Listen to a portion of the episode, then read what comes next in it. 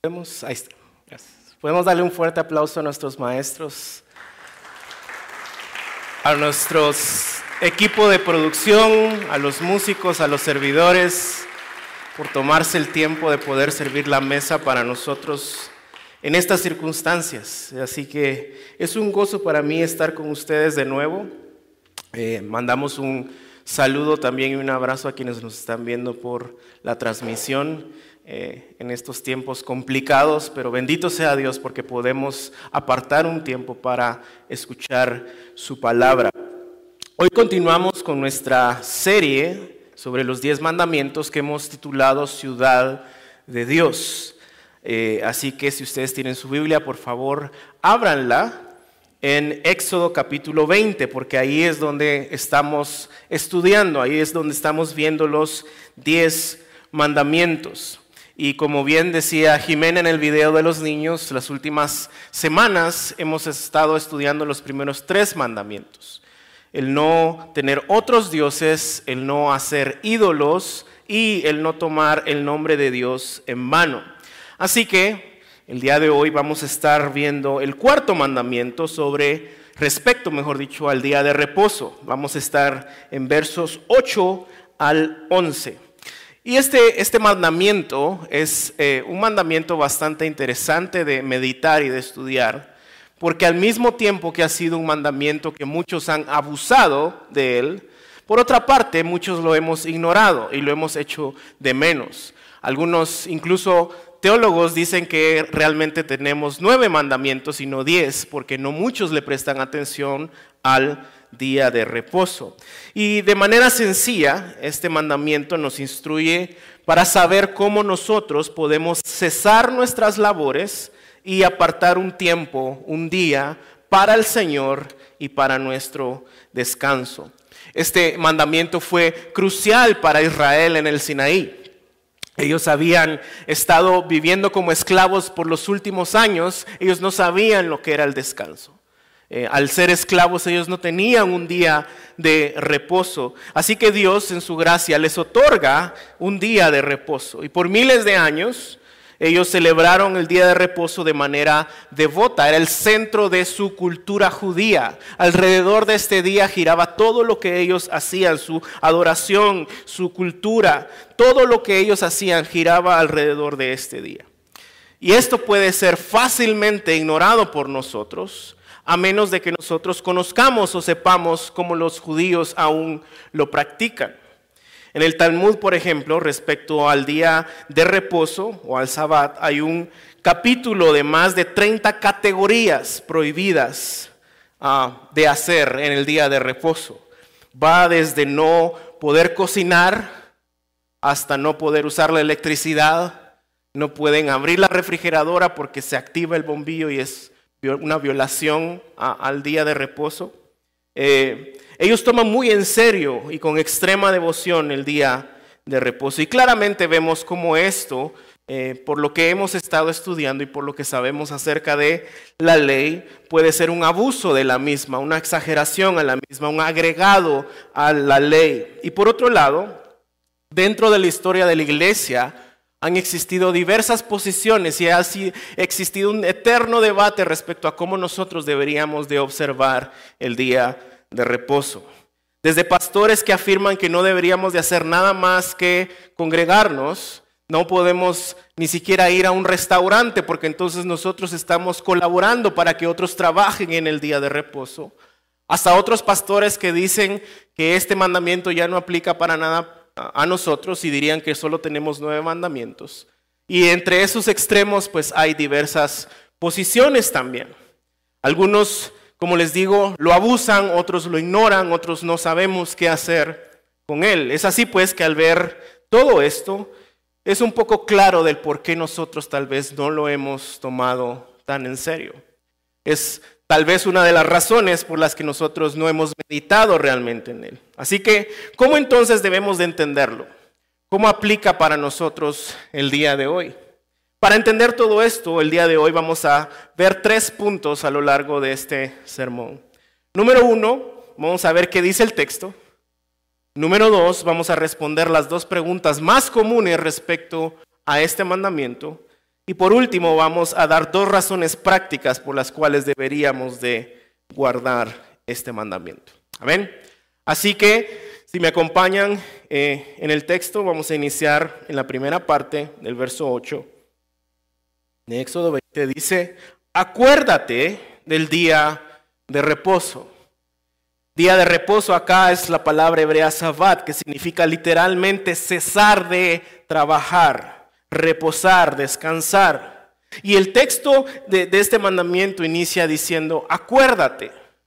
Ahora, si nosotros hacemos una buena investigación bíblica, sabemos que en Deuteronomio también está este mandamiento. Y si nos vamos al texto de Deuteronomio, vemos que también hay un mandato de recordar cuando se refiere a este mandamiento, Deuteronomio capítulo 5, verso 12. Dice, guardarás el día de reposo para santificarlo como el Señor, tu Dios, lo ha mandado. Más adelante en el verso 15 dice, acuérdate que fuiste esclavo en la tierra de Egipto y que el Señor tu Dios te sacó de ahí con mano fuerte y brazo extendido.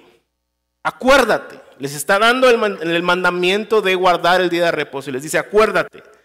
Y después dice, por tanto, como yo te saqué de Egipto, por tanto, el Señor tu Dios te ha ordenado que guardes el día de reposo. Y pareciera ser que ese por tanto acá en el texto nos da una razón por la cual Dios quiere que guardemos el día de reposo. Recordar que eran esclavos y que su poder, su mano fuerte, su gracia les ha dado libertad. De hecho, es así como inician también los diez mandamientos en el texto de Éxodo. Vean Éxodo capítulo 2. Yo soy el Señor tu Dios que te saqué de la tierra de Egipto, de la casa de servidumbre.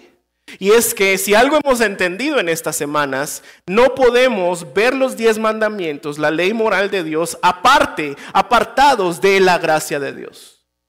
Al acercarnos a los diez mandamientos tenemos que meditar en lo que Dios ha hecho.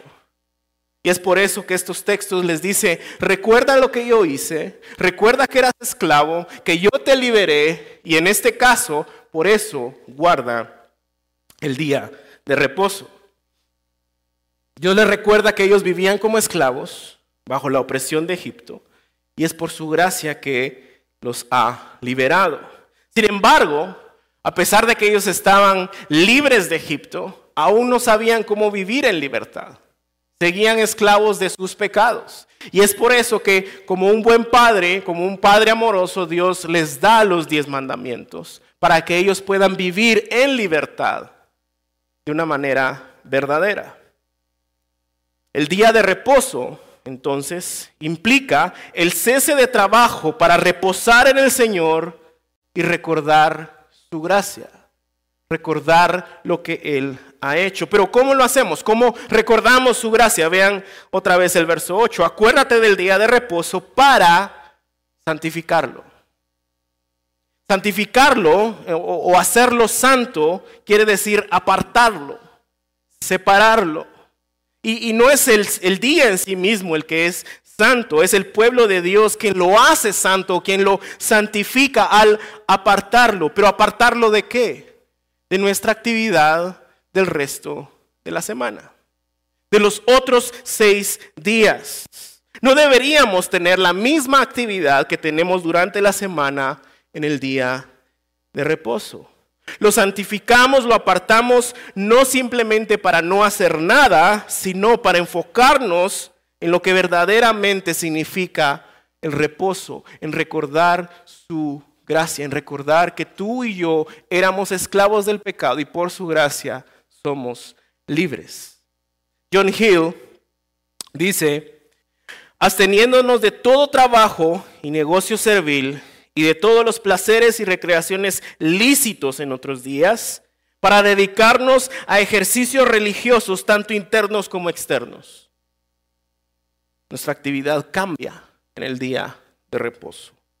Thomas Watson dice, santificar el día de reposo significa dos cosas, descansar de nuestro trabajo y el cumplimiento concienzudo de nuestros deberes cristianos. Durante la semana nuestra actividad puede estar enfocada principalmente en el trabajo y otros quehaceres. Pero en el séptimo día, tú y yo estamos llamados a santificarlo, a apartarlo, especial y principalmente para nuestras labores cristianas y para el reposo y descanso. ¿Cuáles son esas labores cristianas? La lectura de la palabra, meditación en la palabra, oración, súplica, adoración, alabanza, proclamación, confesión de pecados, el servicio al prójimo, la comunidad con tu iglesia. Estas son cosas que debemos de tener como prioridad en el día de reposo. No es que no las debamos de hacer otros días, pero la prioridad de esto pesa en el día de reposo. Verso 9, seis días trabajarás y harás toda tu obra, pero el séptimo día de reposo es para el Señor tu Dios, no harás en él trabajo alguno. Por esto es que el día del Señor, en el día del Señor, en el día de reposo apartamos tiempo para Él, para nuestros deberes cristianos y para el descanso. Y esto se oye muy sencillo de entender, ¿no es cierto? Pero es tan fácil olvidarlo. Es tan fácil no ponerlo en la práctica. La gran mayoría de nosotros pensamos en este mandamiento como algo negociable, algo que no es tan importante como no matarás, algo que no es tan importante como no tendrás otros dioses delante de mí. Lo que no pensamos es que al no cumplir este mandamiento probablemente estamos fallando ya a los primeros dos mandamientos. No tengas otros dioses, no hagas ídolos. Y la razón por la que nos cuesta entender este mandamiento es porque nosotros hemos hecho ídolos en nuestro corazón. Hemos idolatrado el trabajo. El trabajo se ha vuelto nuestro Señor Dios, a quien debemos eh, apaciguar a través de ofrecerle sacrificios.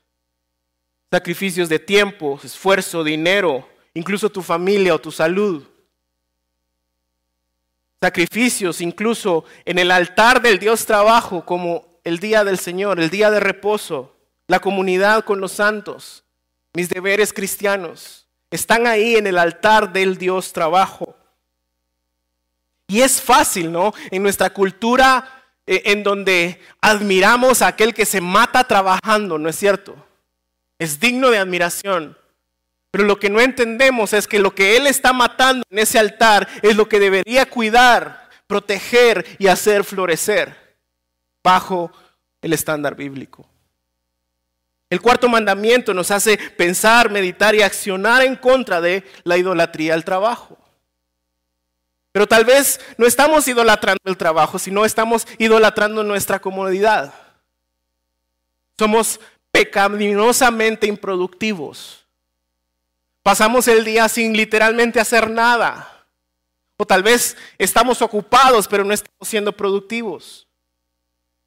Tratamos de trabajar muy poco o no trabajar para nada, hacernos siempre el hacer siempre el menor de los esfuerzos. Algunos pasan jugando PlayStation todo el día o pensando en unicornios y arcoíris para escribir una canción que llegue a la radio y hacer su primer millón. ¿Entendieron la referencia, verdad? Pecadores. Escuchen música cristiana. Nosotros estamos llamados como cristianos a adorar a nuestro Señor siete días a la semana. Le adoramos seis días trabajando, esforzándonos, siendo productivos, dando lo mejor de nosotros para su gloria y el bienestar de nuestro prójimo. Y lo adoramos también en el séptimo día a través de dedicarlo principalmente al Señor y practicar nuestros deberes cristianos. Descansamos del esfuerzo de la semana, dejando todo en manos del que no descansa. La conferencista internacional y autora de libros Ana Ávila dice lo siguiente. Puedo trabajar duro sabiendo que Dios usa cada esfuerzo. Puedo descansar tranquilo sabiendo que el resultado final está en las manos del Señor. Vean el la primera parte del verso 10, pero el séptimo día es el día del reposo para el Señor tu Dios. No harás el en él trabajo alguno. ¿A qué trabajo se refiere? No solo al trabajo laboral, a las actividades que implican esfuerzo, Ser una mamá implica trabajo, esfuerzo. Estudiar implica trabajo, esfuerzo. Ir al banco, hacer el súper, terminar trámites, llevar el carro al taller, hacer mandados, todo esto lo podemos hacer durante la semana, pero el séptimo día deberíamos principalmente dedicarlo al Señor y a nuestro descanso. El día del reposo no está diseñado por Dios para ser una carga para nosotros. Está diseñado por Dios para ser un reposo espiritual y físico para nosotros. Dado por un Dios que te ama, que te cuida y que como cuidó a Israel nos está cuidando a nosotros también. Y es un día para ser compartido en familia. Parte, segunda parte del verso 10. Tú, ni tu hijo, ni tu hija, ni tu siervo, ni tu sierva, ni tu ganado, ni el extranjero que está contigo. Este no es un mandamiento solo para la mamá con sus hijos. Este no es un mandamiento solo para los hijos. Este es un mandamiento especialmente para los padres. Este es un mandamiento para que nosotros como padres le enseñemos a nuestra familia que no hay nada más importante en el séptimo día que apartarlo para el Señor, nuestros deberes cristianos y el descanso. Es un mandamiento específico para los padres. Vean lo que dice el Catecismo Mayor de Westminster. El encargo de guardar el día de reposo es más especialmente dirigido a los que gobiernan las familias y demás superiores, porque ellos están obligados no solo a cumplirlo ellos mismos, sino que tienen que velar para que quienes están bajo su responsabilidad también lo guarden. Porque muchas veces ellos tienden o a estorbarlos obligándolos a trabajar en las ocupaciones de ellos mismos. Padres, ¿Qué le estás enseñando a tu familia respecto al descanso? Respecto a el día de reposo, al día del Señor, respecto a sus deberes cristianos. Y de nuevo, no es que los otros días no les enseñemos eso, pero el séptimo día es especialmente para enseñarles eso.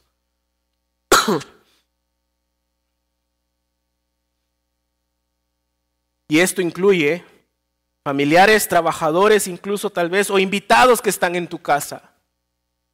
Hoy no tengo tiempo porque me vino a visitar XY. Vean lo que dice, el extranjero que está contigo. El Señor y su llamado a reposar en Él física y espiritualmente es tu prioridad el séptimo día.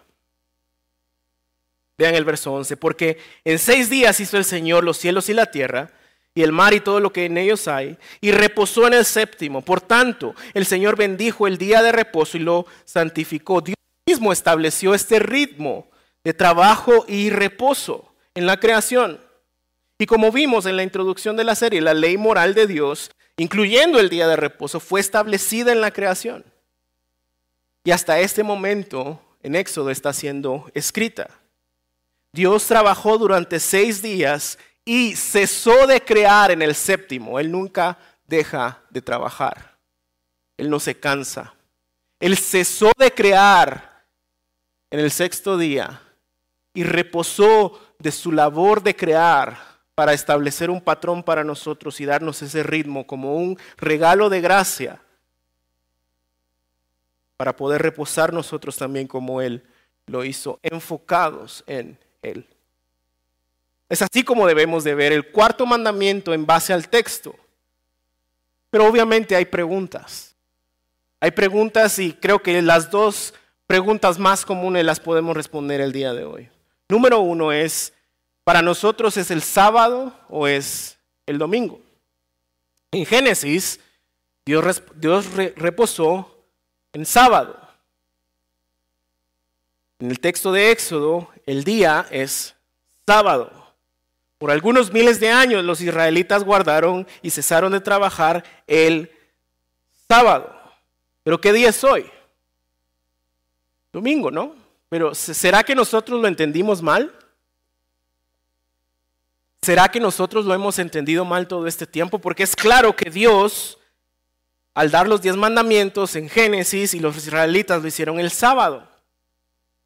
Porque los judíos lo hacen el sábado, los adventistas lo hacen el sábado. Y claro, si nos vamos al Antiguo Testamento, es claro que es el sábado. Y tampoco nosotros hoy fuimos liberados de Egipto literalmente, ¿cierto? Y es acá donde entra nuestra interpretación de la palabra de Dios, sabiendo que toda la historia del Antiguo Testamento apunta a la historia, a la persona, a la obra de Cristo Jesús.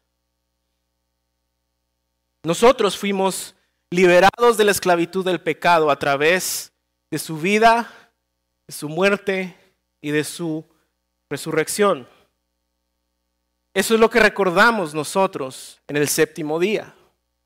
Y esa obra de redención fue completada en su resurrección el día domingo. Es por eso que leemos que la iglesia que nace en Hechos se congregaba el domingo, porque fue el domingo el día que Él completó aquello que ahora nosotros celebramos y recordamos, que es nuestra redención Vean lo que dice Hechos 27 en la primera parte. El primer día de la semana, eso era el domingo para ellos, era como nuestro lunes. Cuando estaban reunidos para partir el pan, Pablo les hablaba. Ellos se reunían el domingo, porque Jesús completó la obra de redención el domingo.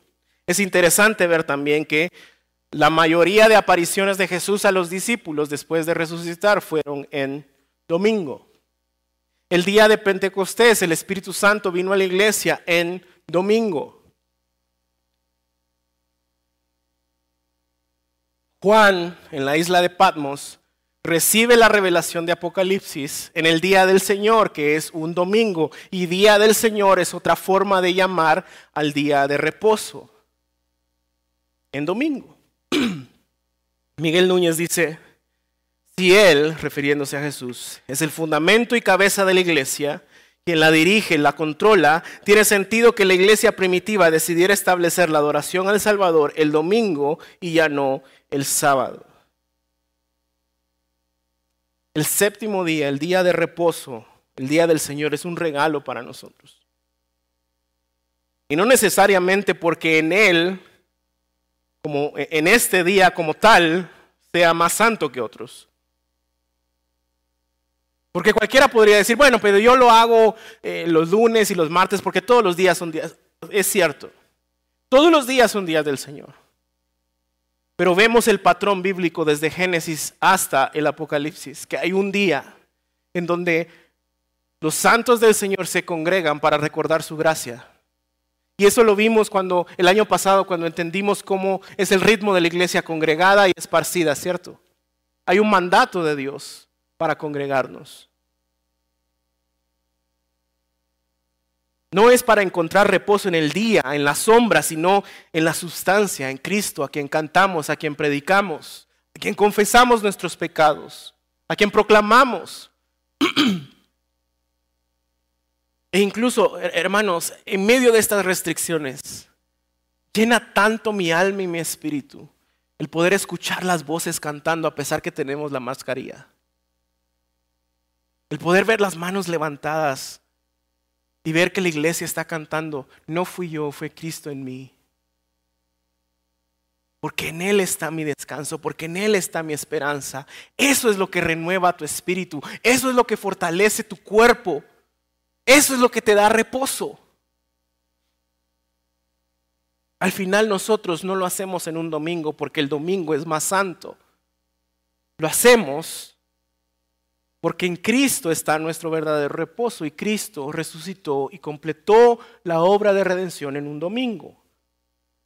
El domingo en sí mismo no es nuestro descanso, Cristo bajo el nuevo pacto lo es. Mateo 11, 28, vengan a mí todos los que están cansados y cargados.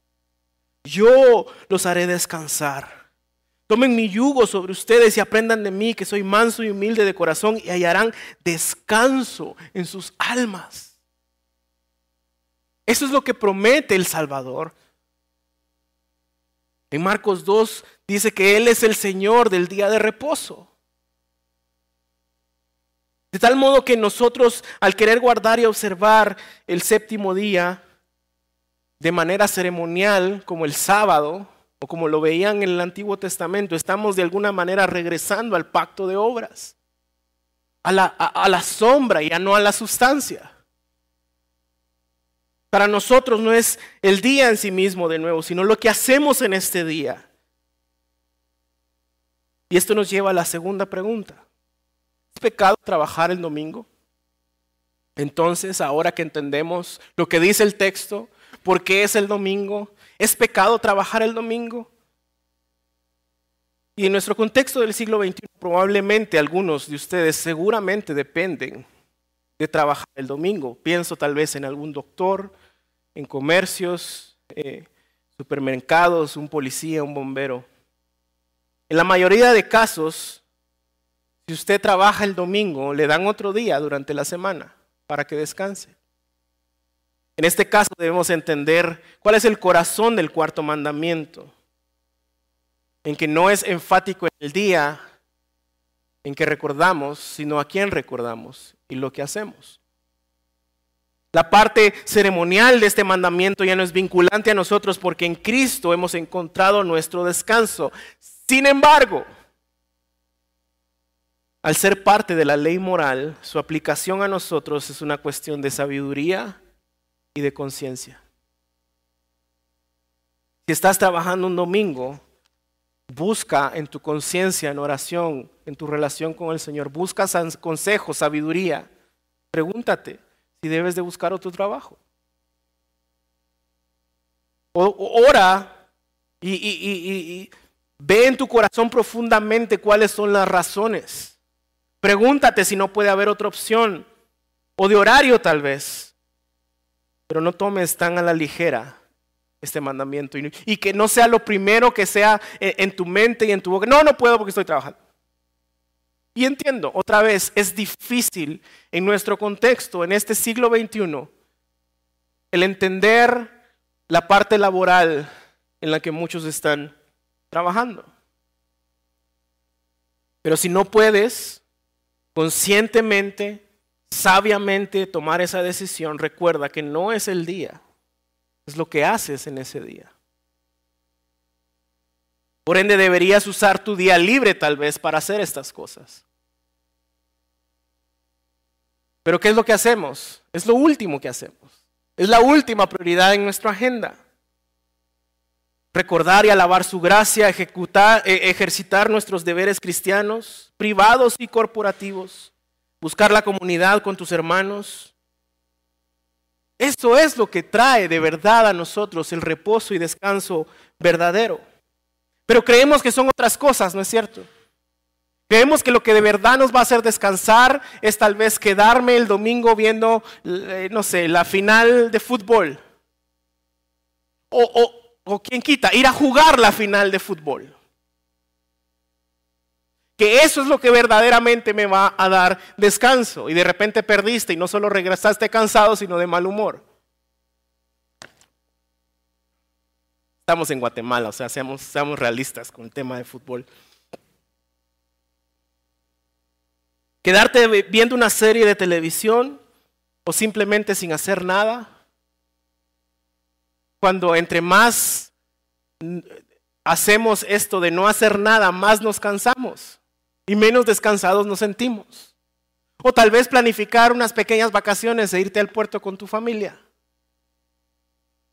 Estas son cosas buenas que podemos disfrutar por la gracia de Dios, pero sin reemplazar lo que es prioritario, sin reemplazar o priorizar tu tiempo con el Señor, en el día del Señor, con el pueblo del Señor, para el pueblo y servicio del Señor. La Confesión Bautista de Fe de 1689 dice, el día de reposo se guarda santo para el Señor cuando los hombres, después de la debida preparación de su corazón y haber ordenado de antemano todos sus asuntos cotidianos, no solamente observen un santo descanso durante todo el día de sus propias labores, palabras y pensamientos acerca de sus ocupaciones y diversiones seculares, sino que también se dedican todo el tiempo al ejercicio público y privado de la adoración y a los deberes que son por necesidad y por misericordia. No son las dos horas del Señor, es el día del Señor. No, ya fui a la iglesia, ya con esto estoy libre. Lo puedes hacer, tienes la libertad de hacer todas estas cosas. Pero la aplicación de esta ley moral tiene que estar en tu conciencia y ser tomada de manera sabia. Déjenme darles un ejemplo práctico de lo que acabamos de leer en la confesión. Hoy parece que es la final de fútbol, o ya fue, no sé. En la tarde es el Super Bowl. Si yo salgo de mi servicio al Señor en la congregación, con la congregación, y sé o me entero o me dicen que hay una necesidad en alguna familia, que, que, yo puedo apoyar, ayudar o servir a alguien de mi congregación, eso toma prioridad por encima del Super Bowl y de la final de fútbol. No porque el Super Bowl sea pecado verlo, sino porque en el día del Señor mi prioridad es el Señor y mis disciplinas y mis labores como cristiano para el Señor en adoración y para mis hermanos en servicio y comunidad. Probablemente yo vaya y les diga, mira, ¿será que no podemos ver el Super Bowl mientras platicamos? Son mentiras. Pero entienden el punto. Pero cuántas veces no solo no hemos pensado de esta manera, sino que lo resumimos a un par de horas. Y luego salimos de aquí pensando, bueno, ya cumplí con mi labor religiosa, ya puedo hacer lo que yo quiera. Sí, pero no es así como lo estamos entendiendo.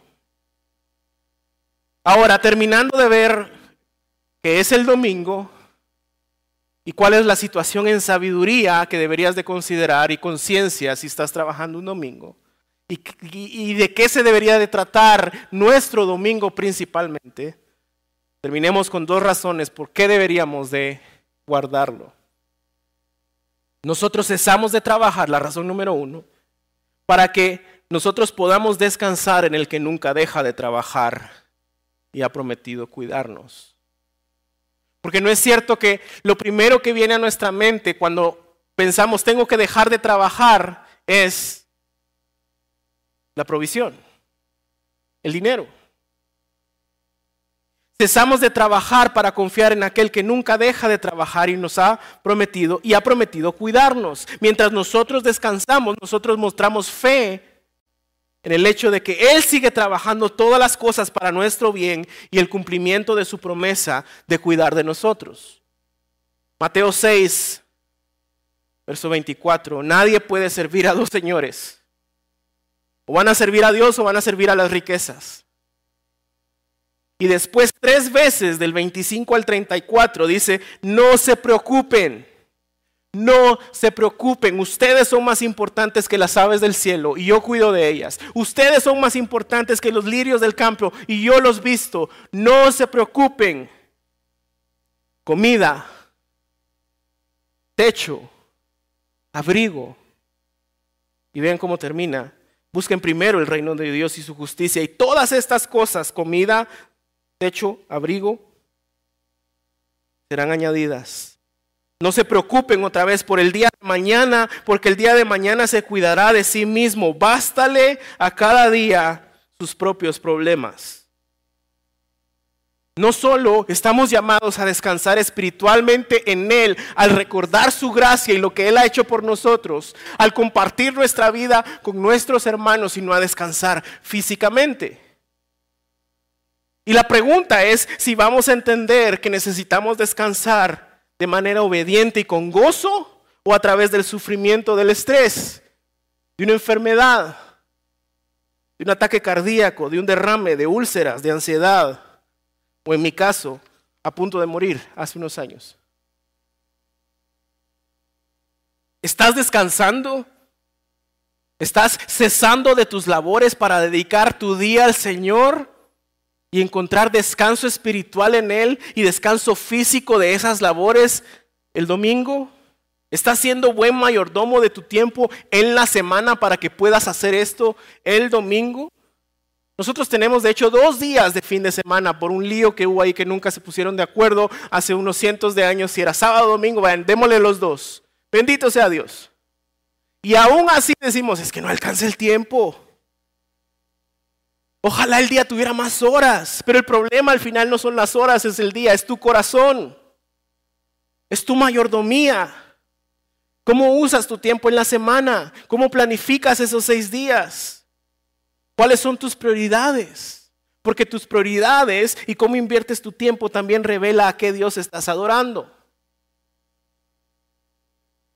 Y mientras estemos de este lado de la eternidad tenemos que ser sabios, planificar, ser buenos mayordomos, responsables. Pero eso no será para siempre. Y ese es el segundo punto del por qué deberíamos de guardar este día. Cesamos nuestras labores como anticipación del reposo eterno que tendremos en los cielos y tierra nueva. Hebreos 4:8 dice, porque si Josué les hubiera dado reposo, Dios no habría hablado de otro día después de ese. Queda por tanto un reposo sagrado para el pueblo de Dios, pues el que ha entrado en su reposo, él mismo ha reposado de sus obras, como Dios reposó de las suyas. Por tanto, esforcémonos para entrar en ese reposo, no sea que alguien caiga siguiendo el mismo ejemplo de desobediencia. Apocalipsis 14, 13. Entonces oí una voz desde el cielo que decía, escribe, bienaventurados los muertos que de aquí en adelante mueran en el Señor. Sí, dice el Espíritu, para que descansen de sus trabajos, porque sus obras van con ellos. El Edén era la imagen perfecta de reposo, por el pecado lo distorsionó. Nuestra esperanza en los cielos y tierra nueva serán para aquellos que estamos en Cristo, un lugar perfecto de reposo. No dejaremos de laborar, pero sí de trabajar esto quiere decir que habrá trabajo, pero ya no nos vamos a cansar. Yo ya no voy a golpear el escritorio cuando se me caiga el Windows. Ya no vas a tener que repetir una y dos o tres cosas porque hay errores. Nuestra, nuestra labor va a ser perfecta y vamos a encontrar gozo en nuestro trabajo. Pero mientras ese día llega, tú y yo necesitamos ser renovados en el reposo del Señor en nuestro descanso físico. Necesitamos que su presencia venga, nuestro, su amor nos envuelva y restaure nuestras fuerzas para poder trabajar, para poder aprender a descansar. Y hoy vamos a celebrar en el Día del Señor nuestra unión con Cristo. Vamos a tomar la Santa Cena, vamos a recordar su gracia, lo que Él ha hecho por nosotros a través del sacramento de la Santa Cena. Y, mientras, le, voy a pedir a los músicos que pasen, mientras terminaba este sermón, leí un par de artículos en algunas revistas famosas. Y vean lo que decía. El trabajo está matando gente y a nadie le importa. Iglesia, a Dios le importa. Y por eso dejó el día de reposo. El trabajo debería ser para sostener familias, no para destruirlas. Dios lo sabe y por eso dejó un mandamiento para que tú, al igual que su pueblo en el Sinaí, tú y yo podamos vivir en libertad, responsablemente, sabiamente. ¿Cuántos de nosotros hemos exclamado en algún momento, ya Señor, tiempo, dame un descanso, dame un break, por favor? Y el Señor hoy te está diciendo, el día domingo, el día de reposo, el día del Señor, es tu break, es tu reposo, es tu descanso. Así que mientras respondemos en alabanza a lo que el Señor ha hablado, yo te voy a pedir que te pongas de pie. Vamos a esperar un ratito nada más con la Santa Cena. Y mientras respondemos en alabanza, yo creo que ahí donde estás tú cierres tus ojos y medites si te tienes que arrepentir o nos tenemos que arrepentir por no ser obedientes a este mandamiento. Por de alguna manera pedirle a Dios que nos dé un break, que nos dé tiempo fuera, cuando por siglos ha estado ahí, pero no lo hemos visto como es. Y si algo sé es que en medio de esta pandemia lo que ha aumentado es el estrés por trabajo o por falta de trabajo. Así que yo te voy a pedir, sé que no nos podemos dar más aunque quisiéramos, pero si estás ahí con tu esposo o con tu esposa, quiero que tomes su mano y que ores por él y por ella. Que hoy nosotros y nuestros hijos podamos encontrar reposo en el Señor. Ora ahí por él. Ora ahí por ella.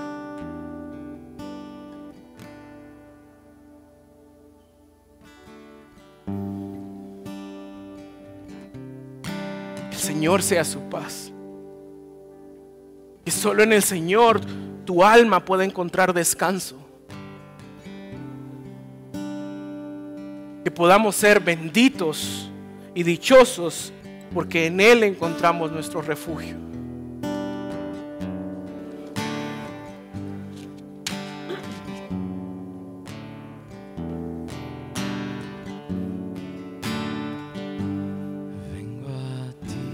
Ora por él, ora por ella.